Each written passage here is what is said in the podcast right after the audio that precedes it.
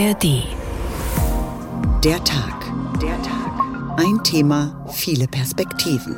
Mit Doris Renk. Ich grüße Sie. Sardischer Sand ist etwas Besonderes. Mal ist er fein und schneeweiß, mal goldgelb, mal färben ihn Korallenreste sogar rosa. Sand entsteht durch langsame Erosionsprozesse. Alle Flüsse und Gletscher der Welt transportieren jedes Jahr 24 Milliarden Tonnen. Ohne Sand geht gar nichts.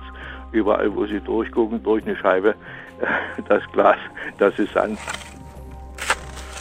Es gibt Strände, die sind komplett abgeräumt worden. Dort liegt kein Sandkorn mehr. Der Sand für die Megacities, er ist mittlerweile zum Albtraum für die Menschen an Flüssen wie dem Mekong geworden. Das sind die sogenannten Moosbacher Sande. Das ist vom Urmain eine Sandschüttung und das kann man erkennen.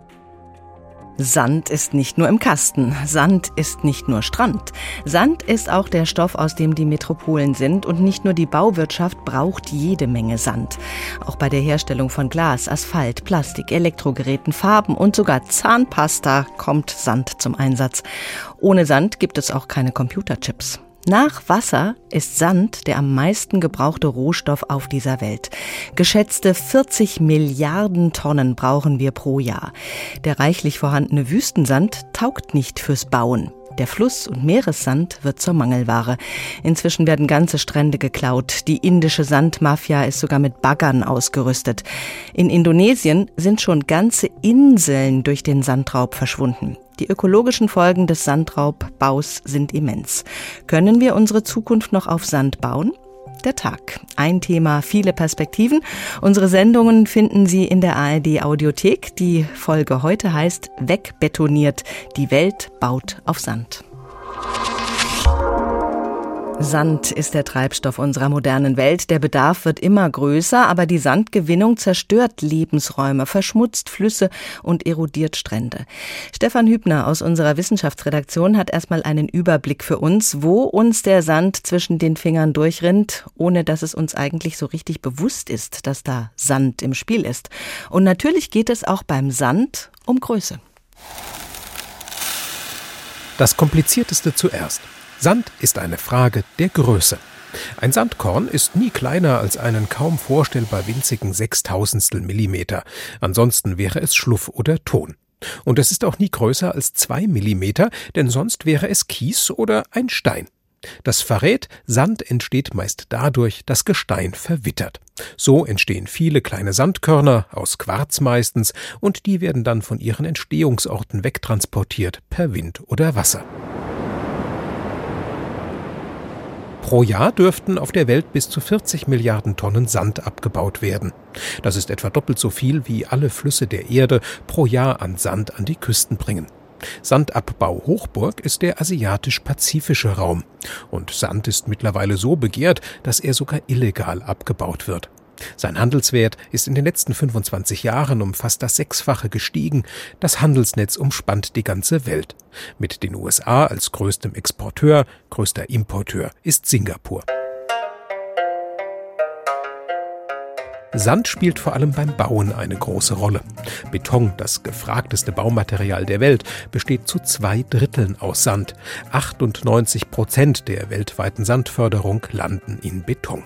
Für ein mittelgroßes Haus benötigt man 200 Tonnen Sand, für ein durchschnittliches Krankenhaus 3000 Tonnen und bei einer Autobahn braucht es 30.000 Tonnen Sand pro Kilometer. Aber auch Glas wird aus Sand hergestellt und auch in der Halbleiterindustrie ist Sand wichtig. Er steckt in Prozessoren und somit funktioniert kein Computer, kein Handy ohne Sand. Ein paar weitere Beispiele. Sand steckt in Seife und Zahnpasta, in Farben und Klebstoffen, in Keramik und Ziegelstein. Sogar zum Herstellen von Jeans braucht es Sand. Mit ihm wird der Stoff weicher gemacht und gebleicht. An manchen Stränden findet sich eine ganz besondere Art von Sand, Korallensand.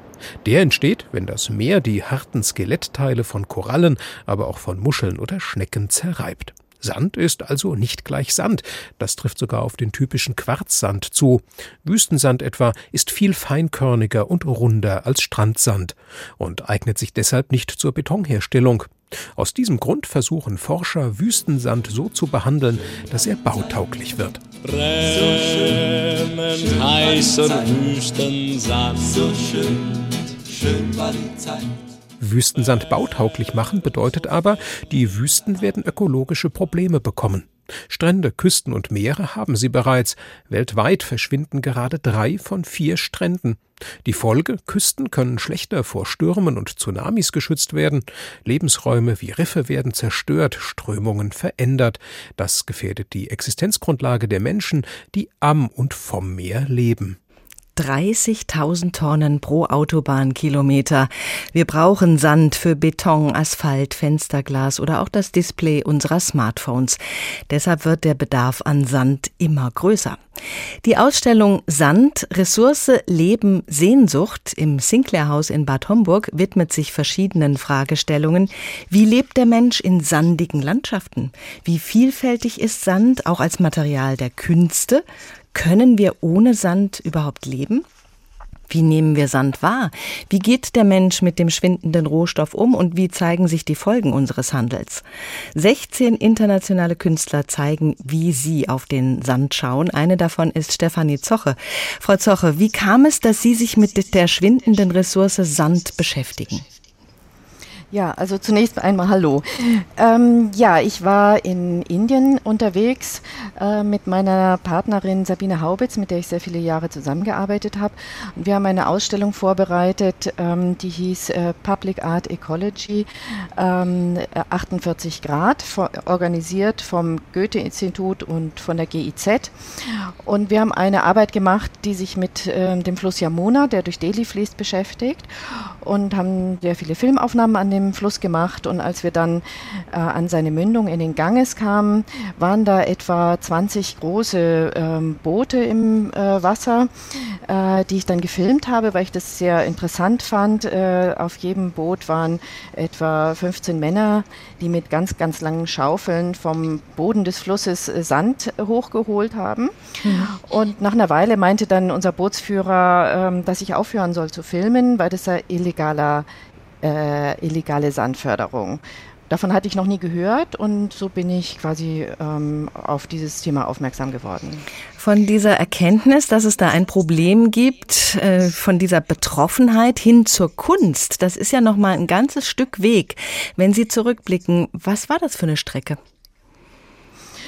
Naja gut, das war 2009 und ähm, ich habe dann 2014 ähm, angefangen, mich sehr, sehr intensiv damit zu beschäftigen, ähm, weil ich zu einer Ausstellung ähm, in der Eres Stiftung in München eingeladen worden war äh, und äh, die sollte zum Thema Anthropozän stattfinden, also das neue äh, Zeitalter des Menschen, in dem wir uns in der Zwischenzeit befinden. Ähm, ich fand dann einfach Sand ähm, äh, sehr, sagen wir mal, spannend, sehr symbolisch symbolträchtig einfach für dieses irrsinnig weite äh, Thema, ähm, das äh, ja, man kann es ja quasi gar nicht in einer Ausstellung bearbeiten, weil das äh, betrifft den Klimawandel, es betrifft äh, Plastik, es betrifft äh, atomaren Fallout und so weiter. Mhm. Ähm, und ich wollte mich dann mit Ressourcen beschäftigen und habe mich dann eben mit Sand stellvertretend für andere Ressourcen auch beschäftigt, weil es ja Sand sprichwörtlich wie Sand am Meer gibt oder gab ähm, und wir es eben sogar geschafft haben, auch diese Ressource in solchen Mengen zu verbrauchen, dass heute auf der Welt regelrechte Kriege um Sand ähm, herrschen. Also in Indien sind schon mehrere hundert ähm, Aktivisten dafür umgebracht worden. Gut, und zurück zu dieser Ausstellung, ähm, die fand dann 2015 statt und seitdem ist Sand äh, oder die, die, der, unser Umgang mit Sand ist das Thema, was mich am meisten in meiner künstlerischen Arbeit beschäftigt. Ich habe sehr viele Arbeiten dazu mhm. gemacht. In der aktuellen Ausstellung im Sinclair-Haus in Bad Homburg, da ist ein Wellenbrecher aus Sand zu sehen, den Sie geschaffen haben, in Originalgröße. Wellenbrecher kennen wir ja von den Küsten. Sie sollen unter anderem verhindern, dass die Kraft der Wellen zu Erosion führt. Das gelingt aber nur bedingt. Was erhoffen Sie sich, was zum Beispiel eben dieser Wellenbrecher auslösen sollte im Betrachter? Ja, also das ist mit der Kunst natürlich immer so eine Sache, dass man gar nicht sich was ganz Bestimmtes erhofft, ähm, sondern dass man einfach, ähm, ja, ich sag mal, ein Bild in die Welt setzen kann und das können natürlich verschiedene Menschen unterschiedlich lesen. Äh, mich hat da selber interessiert an diesen Tetrapoden, an diesen vierfüßigen Wellenbrecher, äh, die ja weltweit eingesetzt werden. Äh, zunächst hat mich interessiert, ähm, dass der ja wiederum auch aus Sand und Beton hergestellt wird ähm, und etwa sechs Tonnen wiegt. Ähm, sechs Tonnen, das ist genau die Menge an Sand und Kies, die wir pro Person in Deutschland pro Jahr verbrauchen. Das fand ich schon mal ganz spannend, das in die Ausstellung zu bringen und dass man das einfach sozusagen physisch erfahren kann. Mhm. Und gleichzeitig ähm, ist äh, sehr interessant zu sehen, dass die Wellenbrecher eigentlich die Funktion, die sie teilweise erfüllen sollen, eben gar nicht erfüllen können, beziehungsweise dass sie ähm, sehr äh, fragwürdige ähm, Konsequenzen mit sich bringen, weil nämlich an allen Stränden der Welt gibt es Strömungen und diese Strömungen transportieren den Sand mhm. entlang der Küsten, was sehr wichtig ist für das äh, marine Leben, für die ökologischen Kreisläufe. Und wenn man jetzt ähm, beispielsweise vor Sylt einen Strand schützen möchte, ähm, dann gibt es auf der einen Seite von einem Berg von Tetrapoden häuft sich der Sand an und auf der anderen Seite kommt er nicht mehr an. Mhm. Und dadurch gerät einfach das ökologische Gleichgewicht ähm, aus dem Ruder. Und das finde ich einfach sehr bezeichnend für unseren Umgang mit der Natur. Wir denken immer, wir können mit irgendeinem technischen Eingriff ähm, alles so lenken, wie wir es äh, gerne hätten und äh, brauchen dann 20 Jahre, um zu verstehen, ähm, dass die äh, Natur viel komplexer ist, als wir gedacht haben. Äh, und dass einfach es da Kreisläufe gibt, ähm, die wir gar nicht kennen. Ja, jeder Eingriff hat wieder andere Folgen. Eine gute Absicht kann man da manchmal durchaus erkennen, aber eine gute Absicht kann man nicht erkennen, wenn man die Videoinstallation betritt, die Sie in der Ausstellung zeigen. Zu sehen ist da illegaler Sandabbau und Bauruinen, nie fertiggestellte Betongerippe, unendlich große Parkplatzanlagen für einen Flughafen, den es auch nur als unfertiges Betonmonstrum gibt. Wie setzen Sie diese Bauruinen in Szene in dieser Installation?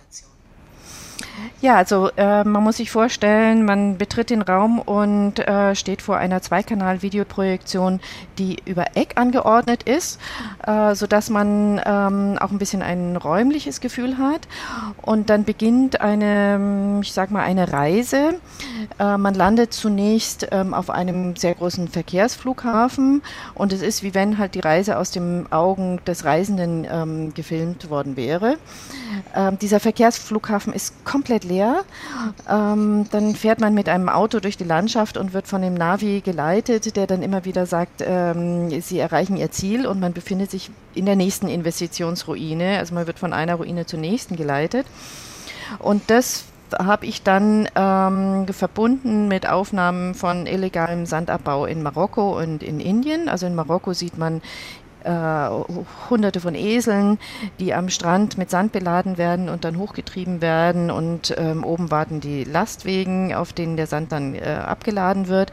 In Indien sieht man diese Aufnahmen, die ich damals 2009 mit Sabine Hauwitz zusammen gemacht habe, äh, von den äh, Männern auf den Booten, die den Sand herausfischen. Und ja, es spitzt sich dann einfach langsam zu. Die ähm, Investitionsruinen werden immer größer und ähm, man sieht sozusagen sozusagen einfach auch äh, nicht nur wie der Sand eben äh, ganz absurd abgebaut wird, dass halt wirklich in Marokko sind 70 Prozent der Strände schon komplett einfach eingepackt worden, mhm. ähm, sondern auf der anderen Seite wird er ja auch noch wirklich äh, sehr unsinnig verwendet. Äh, zum Beispiel wurde für, für, diesen riesigen Verkehrsflughafen keinerlei Gutachten erstellt, ob es den überhaupt braucht. Das sollte ein zweiter Flughafen für Madrid werden.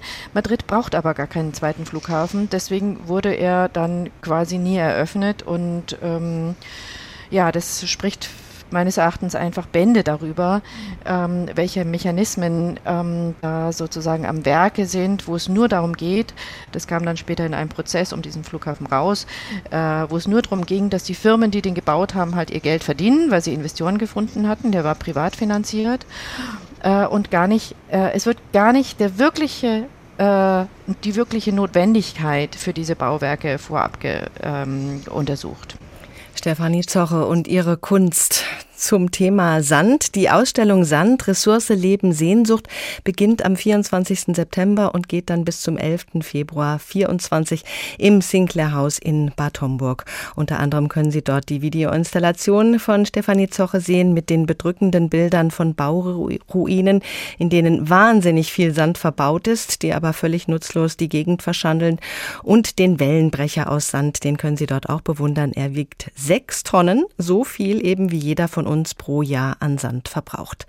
Apropos Wellenbrecher, Wasser hat ja enorme Kraft und Küstenschutz ist zu seinem großen Thema geworden. Denn das Meer erobert sich Land vor allem, wenn der Meeresspiegel steigt und die Anzahl der Stürme zunimmt. Wie standfest ist eine Düne? Thomas Samboll hat sich angeschaut, wie Forscher in St. Peter-Ording an der Nordsee natürlichen Küstenschutz testen. In einer riesigen Werkshalle nagen kräftige Wellen an der Düne Marlens Knoll. Nach und nach sackt der mächtige Sandkörper in sich zusammen. Dort, wo die schweren Brecher auf die Düne treffen, haben sich Abbruchkanten gebildet, die eher an die Eiger Nordwand erinnern, als an einen sanft abfallenden Nordseestrand. Es kann nicht mehr lange dauern, bis die ersten Wogen über die Düne schwappen und das Land dahinter mit Mann und Maus in den Fluten versinken lassen. Da sieht man, dass die Wellen teilweise schon bis zur Kronenspitze hoch auflaufen. Was in Wirklichkeit eine Katastrophe ungeheuren Ausmaßes wäre, ist zum Glück nur eine Simulation im Wellenkanal des Leichtweiß-Instituts für Wasserbau. Küsteningenieur Björn Mertens hat das Geschehen genau im Blick. Wir haben insgesamt sechs Szenarien für unser ganzes Versuchsprogramm. Das hier ist jetzt von der Belastung her der vierte von sechs Versuchen. Also eine relativ hohe Belastung, entsprechend einem Hochwasser, das alle 200 Jahre statistisch auftritt plus dazu addiert ein moderater Meeresspiegelanstieg im Jahr 2100. Also durchaus ein halber Meter, der auf den aktuellen Meeresspiegel hinzuaddiert werden kann. Mertens will herausfinden, welchen Belastungen Marlens Knoll standhält, die Hauptdüne von St. Peter-Ording an der Nordsee. Nördlich und südlich schließen sich massive Deiche an den dicht bewachsenen Sandhügel an. Wenn es eine Schwachstelle im Küstenschutz gibt, dann wäre es diese Düne. Was wir jetzt eben hier untersuchen und zeigen wollen, dass es auf lange Sicht auf die Zukunft durchaus auch zu höheren Belastungen kommen kann und wird. Und da ist dann eben die Frage, wie ist da das Schutzniveau? Denn während der Deichbau immer weiter entwickelt wurde, hat die Wissenschaft Schutzdünen eher links liegen lassen. Man müsste halt mal zumindest ausrechnen, wie viel Sand bräuchte man denn theoretisch, wenn es dazu ginge. Also hat die TU Braunschweig ein ganz besonderes Projekt gestartet, erzählt Mertens Kollege Oliver Lojek den Nachbau der Düne Marlens Knoll anhand von Originaldaten aus St. Peter-Ording. Das ist jetzt hier der schwächste Abschnitt, den wir in Marlens Knoll gefunden haben. Den haben wir hier dargestellt. Das ist auch gleichzeitig die Strandzufahrt oder der Strandübergangsweg in St. Peter-Ording. Und den haben wir quasi im Maßstab 1 zu 7 hier einmal eingebaut. Zwei Meter breit, knapp einen Meter hoch und 10, 12 Meter lang. Höhe, Volumen, Wasserstand, Wellenstärke, all das lässt sich technisch relativ einfach im Labor nachbilden. Aber die TU-Forscher wollen nicht nur auf Sand bauen. Damit bei steigenden Wasserständen nicht doch wieder klassische Betonmauern oder Spundwände als Verstärkung ins Spiel kommen, testen sie zum Beispiel auch Matten aus Naturfasern. Diese könnten die Düne von innen her stabilisieren, erklärt Wasserbauprofessor Nils Goseberg. Kokos zum Beispiel, Flachs kann man auch nehmen, je nachdem, wie lange das dann halten soll. Und in der Kombination mit vielleicht mit mehreren Wickellagen zum Beispiel auch kann man sich dann solche in den Sandkörper eingebrachte größere Elemente, die aus diesen Fasern hergestellt werden oder aus den Matten hergestellt werden, vorstellen. Nach Möglichkeit kein Beton. Gleichwohl kann das Ergebnis auch sein, dass man an bestimmten Stellen vielleicht nicht darum herumkommt. Erstmal wollen die Braunschweiger aber noch eine ganze Menge ausprobieren. Im eigenen Gewächshaus haben sie Strandhafer in unterschiedlicher Dichte gepflanzt, der später auf der Düne im Wellenkanal mithelfen soll, die Wogen zu glätten. Und sie wollen die Schwarzkäfer nachbilden, die auf Marlensknoll wachsen. Denn auch die könnten im Extremfall als natürliche Wellenbrecher dienen. Vielleicht hilft aber auch schon ein bisschen Strandkörbe schieben im Sand von St. Peter-Ording. Dünenforscher Oliver Lojek will es auf jeden Fall versuchen ob man die zum Beispiel in einem bestimmten Muster anordnen muss oder in einem bestimmten Abstand vom Strand, damit das dann möglichst positiven Einfluss auf den Flugsand hat, um den es ja dabei geht, der in der Düne landet und was natürlich dann am Ende zum erhöhten Küstenschutzpotenzial beiträgt. Wenn es so einfach wäre. Kann ja sein. Dünenforschung. Braunschweiger Forscher testen natürlichen Küstenschutz für St. Peter-Ording. Wegbetoniert, die Welt baut auf Sand. Der Tag, ein Thema, viele Perspektiven. Im Sandkasten haben wir alle mal gespielt. Eine Kindheit ohne Sand ist ja fast nicht denkbar. In Frankfurt zum Beispiel gibt es über 600 Sandspielflächen, die mit Grubensand befüllt werden. Doppelt gewaschener, hygienisch einwandfreier Sand. In den Buddelkästen wird er bis zu einer Tiefe von 20 Zentimetern jährlich gewechselt und da, wo er als Fallschutz dient, da wird er ein bisschen seltener gewechselt, dafür aber gereinigt. Ein eine biologisch-mechanische Tiefenreinigung ist das nach TÜV geprüftem Verfahren. Sand ist ein vielseitiger Rohstoff, ein sehr gefragter Stoff und natürlich auch ein lohnender Forschungsgegenstand. Dr. Klaus Schwarzer ist Sandforscher an der Uni Kiel und wir erreichen ihn passenderweise am Mittelmeer. Herr Dr. Schwarzer, Sand ist unverzichtbar, e- aber eben nicht wie Sand am Meer verfügbar. Wir verbrauchen mehr als nachkommt. Wo wird denn besonders viel Sand in den Sand gesetzt? Wo sind die sichtbaren Megaverbraucher? Naja, wir haben es ja, äh, erstmal schönen guten Tag, Frau Renk. Wir haben es ja gerade schon ein wenig gehört, der, die Bauindustrie verbraucht natürlich am meisten Sand. Mit, mit den großen Betonbauten, mit den Hochhäusern, mit den Autobahnen, die wir haben. Ein, zweite, ein zweiter großer Verbraucher in der Zukunft wird sicherlich der Küstenschutz sein, denn auch das haben wir gerade gehört. Wir gehen davon aus, dass der Meeresspiegel steigt und wir wollen unsere Küsten schützen. Und wir wissen mittlerweile, dass das beste Mittel, um die Küste zu schützen, der Sand ist. Der Sand, wie wir gerade gehört haben, der in den Dünen liegt. Aber auch der Dünensand, der kommt ja zunächst einmal aus dem Meer, der wird ja aus dem Strand ausgeblasen und bildet dann die Dünen. Das heißt, wir müssen wirklich schauen, was eigentlich unter Wasser passiert, was im Meer passiert, wenn wir über diese Sandressourcen reden und auch über die Verfügbarkeit von Sand und die Verfügbarkeit in der Zukunft. Ich glaube, wir haben alle das Bild von diesen palmenförmigen Siedlungen, die die Emirate ins Meer hineinbauen im Kopf.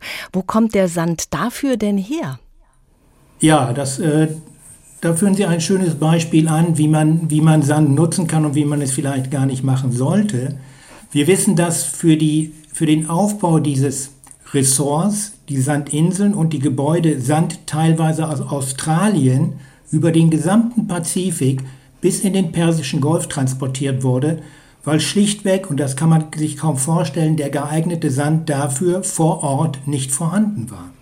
Man sagt ja nicht umsonst, dass etwas auf Sand gebaut ist, wenn man meint, dass etwas durchaus instabil ist. Wie gut geeignet ist denn Sand überhaupt als Untergrund für Häuser, die da zum Beispiel in dieser Palmensiedlung dann stehen? Naja, ich bin nun kein Bauingenieur, ich möchte das nicht beurteilen. Aber äh, ja, Sie können, ihn, Sie können ihn schon durchaus in einem Bauverfahren so fest rütteln, dass die Häuser einigermaßen sicher stehen. Sehen Sie, es gibt, es gibt Flughäfen in Kansai in Japan, in Hongkong auch der Flughafen, die wurden in, den, in das Küstenvorfeld gebaut, komplett zum großen Teil aus Sand aus dem Offshore-Bereich. Und wenn dort Flugzeuge landen können, dann sollte das eigentlich stabil genug sein. Also das kann man sicherlich bautechnisch so hinbekommen, dass man das so fest bauen kann und stabilisieren kann, äh, dass man darauf bauen kann. Wenn wir an Sand denken, dann denken wir eher weniger daran, dass es durchaus Organismen gibt, die im Sand leben. Wie groß ist denn der ökologische Schaden durch Sandabbau und wie könnte er minimiert werden? Äh, da stellen Sie eine sehr gute Frage. Die Forschung ist gerade dabei, dies zu untersuchen. Und wie Sie richtig sagen, wir haben, Sand ist ein Alleskönner. Wir haben Organismen, den Sandröhrenwurm, der trägt den Namen Sand schon in seinem Namen. Wir haben die Sandklaffenmuschel, das sind Organismen, die leben im Sand. Wenn wir diesen Organismen den Lebensraum wegnehmen, dann verschwinden sie komplett. Das heißt, wir haben damit einen massiven Eingriff in das Ökosystem. Ein weiteres Beispiel, denken Sie an die schönen Bilder von den Meeresschildkröten, die ihre Eier in den Sand legen. Mhm. Krokodile legen ihre Eier in den Sand. Wenn diese Strände gar nicht mehr da sind, haben diese, diese Organismen gar nicht mehr die Möglichkeit, sich zu vermehren. Auch der, der Fallschwanzkrebs, das machen viele Organismen. Das heißt, wenn wir, wenn wir den, die Strände verlieren, und das tun wir derzeit, im Moment sind wir auf dem Weg, dass große Bereiche der, der Küsten verloren gehen, das wurde in der Anmoderation ja gesagt, mhm dann verlieren wir ganz wesentliche Bereiche unseres Ökosystems. Es gibt ja auch natürliche Ursachen für Sandabbau, Stürme, Tsunamis. Wie ist es denn da? Wie schnell regeneriert sich so ein Strand? Ja, leider, ja, der Strand, der Strand regeneriert sich je nach Schwere des Ereignisses äh, im Zeitraum von, im, das kann im Jahresgang passieren, das heißt, wenn im Winter ein Sturm war, kann, kann es durchaus sein, dass der Sand, der im Winter verloren gegangen ist, im Sommer wieder da ist. Wenn es schwere Stürme gibt, kann es Jahre dauern. Selbst nach dem Tsunami 2004 haben, haben wir gesehen, dass sich die Strände nach einigen Jahren regeneriert hatten. Das waren aber die Strände. Der Sand kommt aber aus dem Küstenvorfeld. Und nun kann man sich fragen, was passiert denn eigentlich im Küstenvorfeld, wo der Strand herkommt?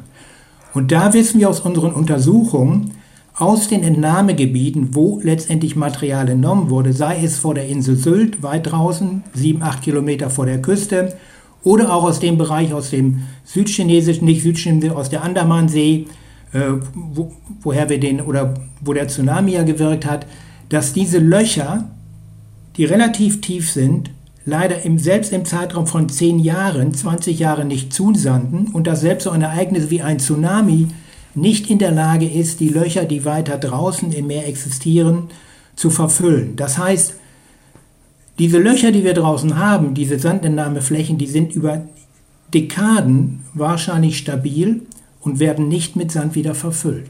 Wir merken schon, wir können einfach auf Dauer nicht mehr so viel Sand verbrauchen, wie wir das aktuell tun. Wie sieht es denn jetzt gerade in der Bauwirtschaft mit dem Recycling von Beton aus? Da ist es sicherlich äh, notwendig, in die verschiedenen Länder zu schauen. Wenn wir uns zum Beispiel Deutschland ansehen, so haben wir ein sehr hohes Potenzial an Recycling. Nach meinem, nach meinem Kenntnisstand ist es so, dass zum Beispiel beim Autobahnbau 90 Prozent des Materials wieder recycelt werden können.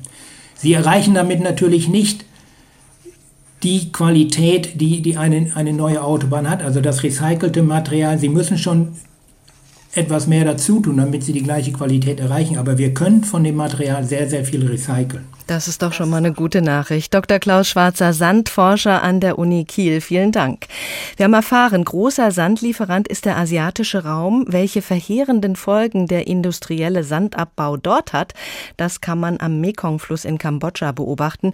Der Sandabbau dort bedroht die Existenz vieler Menschen und ist ökologisch eine Katastrophe. Annika Sepör berichtet über Sand aus Kambodscha für die Megacities der Welt.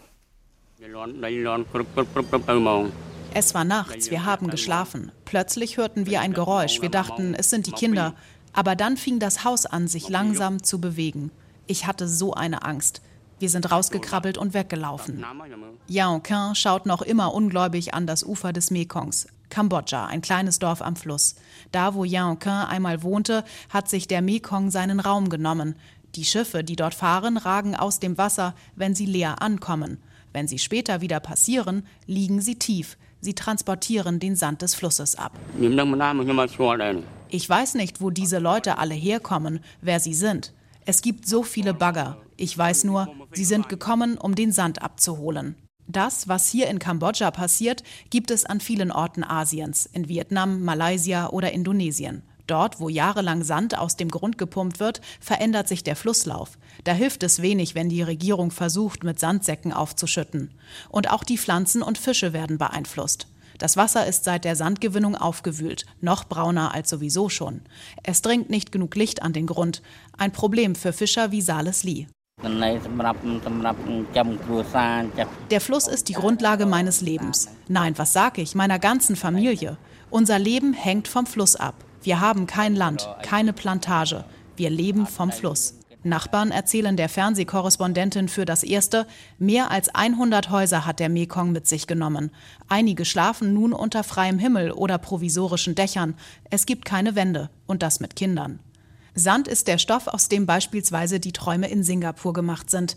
Er ist die Hauptzutat für Beton, Asphalt und Glas. War die Stadt 1960 noch in etwa so groß wie der Genfer See, hat sie sich bis heute schon um etwa ein Viertel vergrößert. Das Fundament für die modernen Bürogebäude und Hotels im Meer entsteht durch das Aufschütten von Sand. Phnom Penh, die Hauptstadt von Kambodscha. Am Rand türmt sich der Sand. Jahrelang wurde er von Kambodscha nach Singapur exportiert. Inzwischen ist das offiziell verboten. Aber wie streng wird das kontrolliert?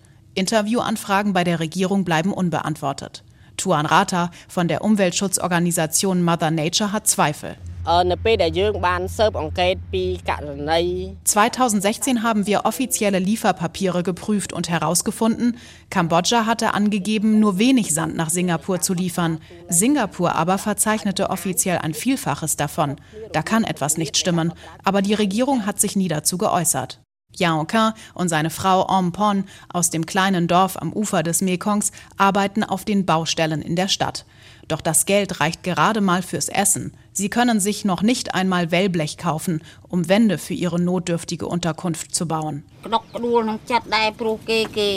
Ich baue jeden Tag Häuser für andere. Die Hotels, die Restaurants, die Hochhäuser, sie sind alle aus Sand gemacht. Die Reichen leben ihre bequemen Leben und ich bin arm und kann nichts dagegen tun. Weil der Sand hier fehlt, ist unser Haus in den Mekong gerutscht. Der Sand für die Megacities, er ist mittlerweile zum Albtraum für die Menschen an Flüssen wie dem Mekong geworden. Keine Bauvorhaben ohne Sand, kein Sandabbau ohne ökologische Folgen. Wegbetoniert. Die Welt baut auf Sand. Der Tag. Ein Thema, viele Perspektiven. Sand ist auch als Sammelobjekt begehrt. 2006, da ist ein Sandsammler Wettkönig geworden bei Wetten das, weil er gewettet hatte, dass er 250 Sandproben aus 130 Ländern erkennen und zuordnen kann. Sand sammeln, das ist ein schweres Hobby, da kommt schnell einiges an Gewicht zusammen. Rüdiger Wandke aus Wiesbaden ist Sandsammler und er hat das Glück, dass er seine Sandproben nicht nur zu Hause aufbewahrt, sondern auch noch rund 3000 Sandproben im Museum Wiesbaden lagert bzw. dort zeigen kann. Herr Wandke, Seit 25 Jahren sind Sie schon Sandsammler. Wie hat das bei Ihnen angefangen mit der Faszination für Sand? Ach, eigentlich ganz komisch. Ich habe eigentlich zuerst Mikromounts gesammelt. Das sind Mineralien, die etwa einige Millimeter nur groß sind, aber voll ausgebildet. Und dann haben wir mal die Schlosshöhlen in Homburg an der Saar besichtigt und dort wurde mal Sand abgebaut für Haushaltszwecke. Und da habe ich mir mal Sand mitgenommen, so ein kleines Döschen voll. Und statt der Mikromounts unter das Mikroskop habe ich den Sand unter das Mikroskop gelegt. Ja, und wie man so sagt, das war's dann.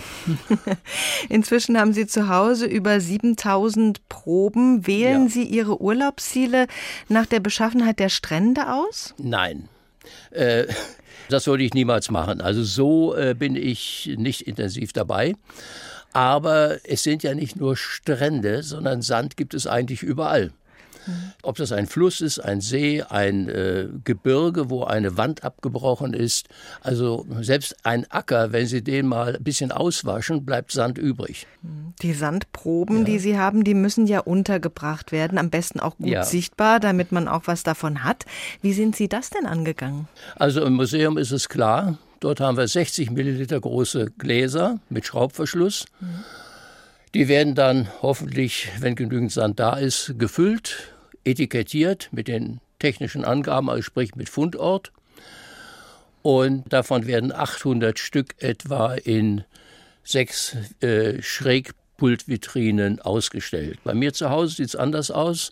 Ich sammle nur in 5 Milliliter kleinen Gläschen und äh, habe die dann in selbstgebauten Schubladenschränken, wo die Schubladen gerade drei Zentimeter hoch sind, kann ich jederzeit eine Schublade raus und mir angucken. Also alles passend gemacht. Ja. Sand ist nicht gleich Sand, Sie erwähnten es, und mancher Sand ist wirklich schön und diese Schönheit zeigt sich dann erst bei genauerem Hinsehen, am besten mit Vergrößerung. Sitzen Sie manchmal am Mikroskop und genießen Ihren Sand? Ja, äh, zum ersten Mal dann, wenn ich neue Sandproben habe, wie jetzt zum Beispiel äh, beim Sandsammlertreffen in Duisburg, habe ich schätzungsweise 100 verschiedene Sandproben nochmal bekommen. Mhm. Und die müssen ja inventarisiert werden. Und da schaue ich mir natürlich jede einzelne Probe unter Mikroskop an. Was sehen Sie da Schönes? Das hängt davon ab, wo es herkommt. Wenn es zum Beispiel aus einem Gebiet kommt um den Neckar, ich nehme mal hier ein deutsches Gebiet, da haben wir sehr viel Sandstein, also wird dort hauptsächlich Quarzsand zu finden sein. Mhm. Gehen wir dagegen mehr in ein vulkanisches Gebiet, in den Westerwald, dann haben wir natürlich dort mehr die Basaltkörner. Andere Gebiete, Normandie zum Beispiel mit ihren ähm, Graniten, da haben wir sehr verschiedene, haben sie rosa Granit, schwarzen Granit, weißen Granit. Und wenn der zerbröselt, das sind immer einzelne Körnchen dann, dann haben sie ganz verschiedene Färbungen. Und unter Umständen finden sie dann auch äh, tatsächlich Mineralien dabei mit richtig Kristallflächen oder von Elba zum Beispiel ein Magnetitsand, der sehr stark magnetisch ist. Ah, also da ist ja wirklich eine Vielfalt, das also glaubt das man ist, kaum. Ja, das ist die Seite. Und das andere, wenn Sie mal in die Karibik gehen, dann sitzt man halt unter Palmen auf Korallensand nach Möglichkeit. Und wenn man dann diesen Korallensand mal nimmt, der kann rosa sein, weiß sein, grau sein, je nachdem, dann sehen Sie die alten Gehäuse von den abgestorbenen bzw. ausgelutschten Korallen. Mhm. Denn der Papageienfisch frisst nämlich die gesamte Koralle ab, schluckt die runter und in seinem Innern wird dann im Magen-Darm-Trakt wird dann das organische Material ausgesaugt und hinten rieselt es dann. Und das ist dann das, worin sie dann abends so schön liegen und sich freuen, wie schön das aussieht. Oh, ist auch ein schöner Fisch. Sie waren Chemielehrer früher und betreuen auch Kindergruppen jetzt, die ins Museum Wiesbaden kommen, wo Sie Teile Ihrer Sandsammlung ja haben. Was vermitteln Sie den Kindern anhand von Sand? Also ich habe zwei verschiedene Punkte hier dabei die mehr oder weniger regelmäßig drankommen, weil ein Durchlauf etwa drei Jahre dauert. Die Kinder sind von acht bis zwölf Jahren alt. Und äh, das einmal das Goldwaschen am Rhein. Da kann man zum Beispiel sehen, wenn ich den äh, Sand nehme, die groben Klötze raus habe, die groß, das große Geröll, und da wird der Sand, der vorher relativ hell war, immer dunkler. Und zum Schluss bleibt eine geringe Menge übrig, die sehr dunkel ist, zum Teil stark magnetisch, das ist der sogenannte Schwersand. Und darin findet man dann einige Goldflitter, auf die wir es abgesehen haben. Da sehen die Kinder also, ich mache es auch immer darauf aufmerksam, was Sand ist, wie vielfältig der sein kann. Wir haben auch dann immer ein Mikroskop mit, um da das anzuschauen. Das zweite ist hier der Dickerhoff-Steinbruch, der ist ja aufgegeben, aber wir haben dort das Algenriff, das ist zugänglich. Und da ist so eine interessante Stelle, wenn man am Algenriff ist, dann ist man ungefähr im Tertiär. Das heißt, vor 20 bis 15 Millionen Jahren stand dieses ganze Gebiet ja unter Wasser. Und da hat sich dann damals dieser ganze Kalk abgelagert, den Dickhoff abgebaut hat und dann zu äh, Zement verarbeitet hat. Und wenn wir aus dieser Grube rausgehen an die Oberfläche, dann halte ich an einer bestimmten Stelle an, nach dem Motto, jetzt sind wir bei, Minus, also bei 15 Millionen Jahren vor heute. Und jetzt gehen wir einen Meter höher und dann sind wir bei 500.000 Jahre vor heute, also in der Eiszeit, in den Eiszeiten. Und das sind die sogenannten Moosbacher Sande oder Moosbachsande. Das ist vom Urmain eine Sandschüttung und das kann man erkennen. Unten drunter eben dieses Algenriff und dann oben drüber die verschiedenen Sande. Schön geschichtet, grob, fein, mittel, grob, fein, mittel und so weiter. Und da kann man den Kindern erzählen, wie das entstanden ist durch Abbau der Gebirge und so weiter. Also am Sand kann man eine Menge erkennen und das Sammeln in heimischen Gefilden ist auch wenig problematisch. Das sieht an exotischen Stränden inzwischen anders aus. Wie sehen Sie da die Problematik des Sandsammelns? Ja, das ist leider so eine etwas äh, komische Sache gab jetzt ja die Meldung, dass in Sardinien nicht mehr gesammelt werden kann. Da wurden Sandsammler, die ein bisschen Sand mitgenommen hatten, einfach inhaftiert.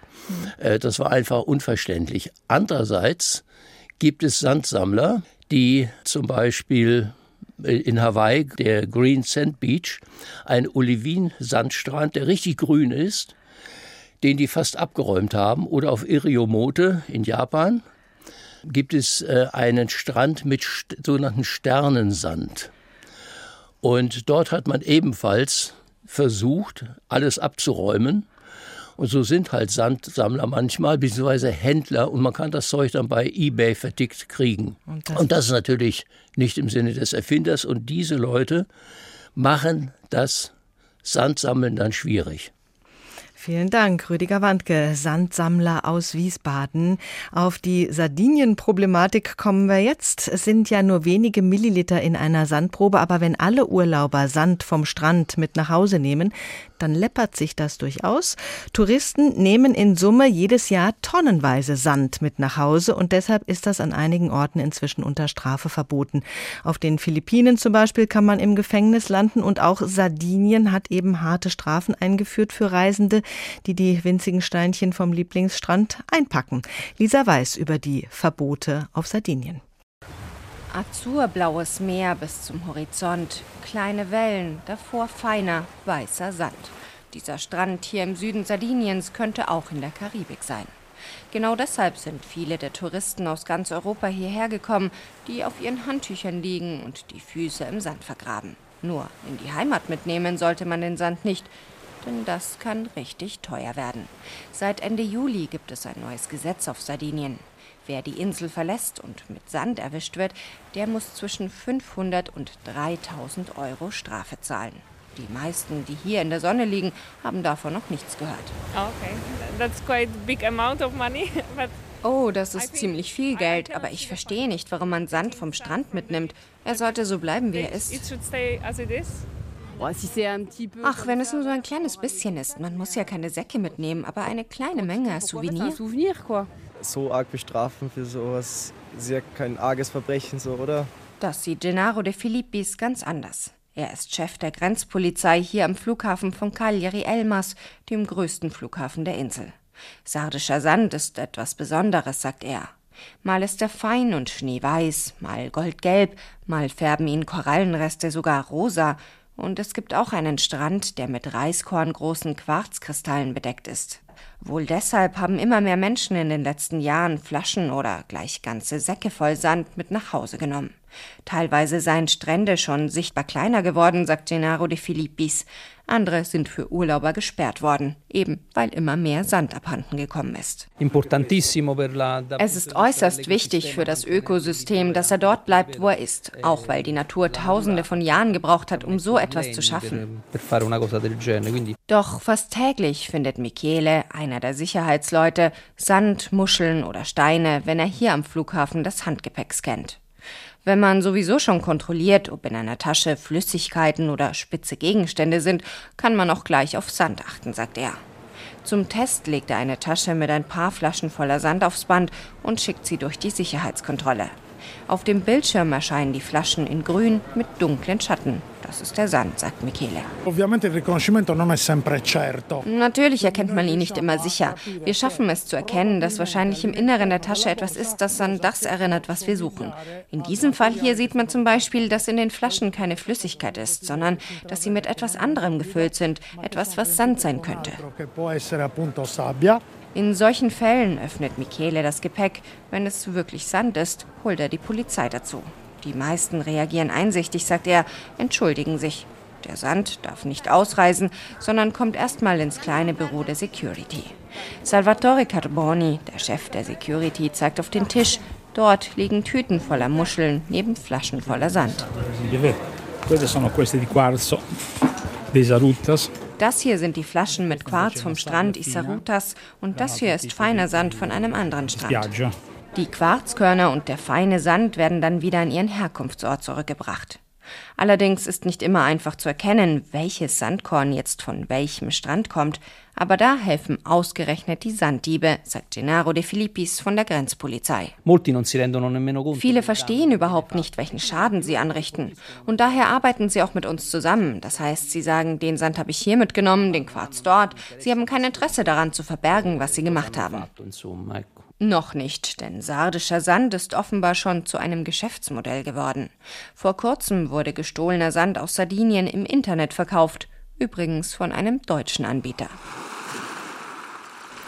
Sand darf man also nicht mitnehmen vom Strand in Sardinien und von vielen anderen Orten auch nicht. Aber die Erinnerungen an den Strand, die kann einem keiner nehmen und die sind auch leicht transportabel. Bettina Balchev hat ein Buch über den Strand geschrieben, Am Rande der Glückseligkeit über den Strand, so heißt es. Ein sehr besonderes Buch über die Grenze zwischen Land und Meer. Es führt uns an acht verschiedene Strände an ganz verschiedenen Orten. Ausgangspunkt ist Srir Monigoch die kleinste Wattinsel der Niederlande. Da beginnt die Reise, auf die uns Bettina Balchev mitnimmt. Diese kleine Insel hat einen der breitesten Sandstrände Europas zu bieten. Frau Balchev, was hat Sie nach Sri Monik geführt? Ja, also ich bin sowieso äh, aus persönlichen Gründen sehr, sehr oft in den Niederlanden und wenn man da ans Meer fährt, dann sind sozusagen diese Watt, Wattinseln, die Inseln im Wattenmeer natürlich die erste Wahl. Und Schirmonikoog zeichnet sich aus, dass es tatsächlich relativ klein und übersichtlich ist. Es gibt dort keinen Autoverkehr. Und wenn man dann natürlich einmal da war und diese weiten, großen Strände entdeckt hat für sich, dann muss man immer wieder kommen. Welche Sehnsucht nach Strand hat denn Ihr Aufwachsen in der DDR geweckt? Wie präsent war die Ostsee in Ihrer Jugend? Also da muss man natürlich dazu sagen, dass der Ostseestrand der einzige wirkliche Meeresstrand war, wo die DDR-Bürger hin konnten, es sei denn, sie sind in den Süden nach Bulgarien gefahren. Und ich bin natürlich als Kind auch hin und wieder an die Ostsee gefahren. Aber man muss man natürlich dazu sagen, die Sehnsucht nach anderen Stränden, die war natürlich auch präsent, nicht nur bei mir, sondern sicher auch bei anderen Leuten. Und da hat man sich dann ausgeholfen, indem man einfach äh, in die Literatur abgetaucht ist. Also bei mir war es vor allem äh, Bonjour Tristesse von, von François Sagan, das am Mittelmeer spielt, was mich sehr beeindruckt hat. So diese, dieses, äh, ja, diese flirrenden Sommer, die man sich natürlich da äh, nur vorstellen konnte mhm. in der kleinen DDR. Und tatsächlich auch dann so ähnlich war auch ein Ostseestrand, Travemünde mit den Buddenbrooks. Eigentlich ein Strand, der ganz nah lag für uns in der DDR, aber den wir trotzdem nicht erreichen konnten. Und mit Thomas Mann konnten wir ihn besuchen. Mhm. Das ist eben auch dann ein Buch äh, über Literatur zum Strand geworden. In Thomas mhm. Manns Buddenbrooks zum Beispiel, da verbringen Morten Schwarzkopf, Sohn des Lotsenkommandeurs, und Toni, Tochter des Konsuls, selige Stunden am Ostseestrand. Und Toni sagt, es ist merkwürdig, dass man sich an der See nicht langweilen kann, Morten. Liegen Sie einmal an einem anderen Orte drei oder vier Stunden lang auf dem Rücken, ohne etwas zu tun, ohne auch nur einen, einem Gedanken nachzuhängen. Ich glaube, diese Erfahrung, die teilen ja ganz viele. Tatsächlich kann man stundenlang am Strand liegen. Was macht dieser Ort mit uns? Ja, ich glaube, das ist ja eine Frage, die ich mir in dem Buch stelle und ich habe versucht, mich der Antwort zu nähern. Ich glaube, es ist tatsächlich äh, einerseits diese diese Leere des Strandes, dass man ja eigentlich auf den ersten Blick gar nichts hat, außer einer weiten Fläche aus Sand. Und gleichzeitig sitzen wir natürlich immer mit dem Blick zum Meer am Strand. Und da tut sich ja was. Also das Meer kann man ja sagen, ist immer das Gleiche und dann doch wieder nicht. Und das führt aber auch dazu, dass man quasi in eine Art meditativen Zustand kommt. Also man kann seine Gedanken schweifen lassen bis zum Horizont. Da ist nichts, was einem im Wege steht, im wahrsten Sinne des Wortes. Man schaut, ja, übers Meer, man hat die Welt im Rücken im tatsächlichen mhm. Sinne. Und ich glaube, das ist so ein Moment, den wir doch gerade so wir gehetzten Mitteleuropäer ganz gern haben und den wir auch brauchen immer mal wieder, um vielleicht auch zu uns selber zu finden. Ich glaube, die Weite ist ein ganz, mhm, äh, ganz großer genau. Faktor. Ne? Ja. Weil wir sind ja oft in Enge gefangen und ja. die Weite, die eröffnet uns dann eben ganz andere Gedanken. Mhm. Sie schreiben, Sie werden an Strände reisen, die mehr als andere zu Geschichtsorten geworden sind. Ich will verstehen, wie es der Mensch vermochte, sich die öden Landschaften an den Rändern Europas zu erobern, Spuren im Sand zu hinterlassen, die auch das stärkste Orkantief nicht verweht. Welche Spuren im Sand haben Sie denn gefunden? Ja, also ich äh, bin ganz naiv äh, mit der Frage äh, an, an mein Buch herangegangen, was suchen wir eigentlich am Strand, wir Menschen? Und in der Tat muss ich mich natürlich ein bisschen beschränken auf einige Strände. Sie haben es gesagt, sind acht Strände. Und das sind tatsächlich historische Orte. Also ich fange in Srimonik auch an. Das ist jetzt nicht ganz historisch wertvoll, aber Sreveningen in den Niederlanden könnte man sagen, da hat die Badekultur sehr früh angefangen. Puiten in England, hat sie dann so richtig richtig Fahrt aufgenommen. Und dann gelange ich aber, je mehr ich mich dem 20. Jahrhundert nähere, auch Stränden, wo tatsächlich Geschichte stattgefunden hat, wie sie auch in den historischen Büchern beschrieben wird. Ich, ich ich war in Ostende, wo die Exilanten ge gestrandet sind. Mhm. Ich war in der Normandie, ich war auf Hittensee. Zu DDR-Zeiten war das natürlich auch eine politische Grenze zwischen zwei Systemen. Und ich ende, mein Buch endet auf Lesbos, auch ein Ort, wo der Strand aufgeladen wurde mit Geschichte in den letzten Jahren, mit der, mit dem, ja, mit der mit der Bewegung der Flüchtlinge, die da angekommen sind. Also was ich erfahren habe, auch in der Recherche, dass tatsächlich der Strand einerseits so ein schöner, ja, leidenschaftlicher Ort ist, wo wir uns hinsehnen und andererseits findet dort eben auch Geschichte statt. Also wir Menschen, egal wo wir uns hinbewegen, immer nehmen wir unsere Geschichte mit, eben auch an den Strand. Und gerade Lesbos ist ja wieder ganz aktuell. Mhm. Strände waren ja nicht zu allen Zeiten beliebte Orte. In früheren Zeiten war das eher ein Ort, den man als gefährlich wahrgenommen hat. Mhm. Wie kam es denn, dass sich unser Freizeitverhalten so zum Meer hin geöffnet hat? Ja, ich glaube, das hat in erster Linie mit der Aufklärung zu tun, denn wenn man sich überlegt, ja, bis ins Mittelalter oder in die frühe Neuzeit hinein konnte man sich ja ein Leben ohne den, die Gnade Gottes sich nicht vorstellen und natürlich ähm, wenn man sich an den Strand begibt, hat man sich an die Grenze der denkbaren Welt be bewegt. Ja, dahinter war sozusagen das Meer, da war, war die feste Welt zu Ende und im Meer haben uns äh, ja Ungeheuer erwartet. Das haben wir in der Bibel nachgelesen. Da konnte auch ein Wal kommen, der uns verschluckt. Und überhaupt das Wort Freizeit ist es ja ist ja auch ein ein Wort, was was man vor vier 500 Jahren überhaupt nicht kannte und auch nicht hatte. Und mit der Aufklärung haben sich die Leute doch etwas mehr auf sich selber besonnen, auf auf ihre Körper, auf ihr auf ihre Gedankenwelt. Sie haben sich gefragt, was ist das denn? Was ist denn die Natur? Und dann hat das, hat das so angefangen, so mit der besseren Gesellschaft, wie man so schön sagt, mit, ja, mit, mit Philosophen, mit Malern, die dann plötzlich diese Landschaft für sich entdeckt haben. Und wie das dann immer so ist, wenn, wenn einmal ein paar Leute da äh, waren und das für gut befunden haben, dann, dann kommen so ganz langsam alle Leute hinterher und dann kam, war es nicht nur die bessere Gesellschaft, sondern das Bürgertum und das Kleinbürgertum und plötzlich waren alle ganz happy am Strand und die Massenbewegung ist ja bis heute die die geblieben, die wir auch jetzt noch kennen. Mhm. Das ist dann dieser Strand, die, an dem wir liegen zum Baden, genau. zum Sonnen.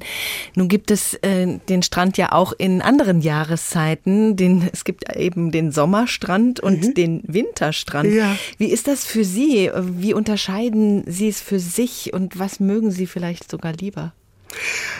Naja, also wenn wir jetzt ganz, ganz allgemein über den Strand sprechen und über Strand als Sehnsuchtsort, dann fällt uns natürlich dieser Sommerstrand ein, wo man liegt, wo man stundenlang aufs Meer schaut, ohne sich auch nur eine Minute zu bewegen, was natürlich manche Leute mögen, vor allem wenn es dann ganz, ganz viele werden, dann sind, kann man auch was dagegen haben, wenn es einem zu voll wird am Strand.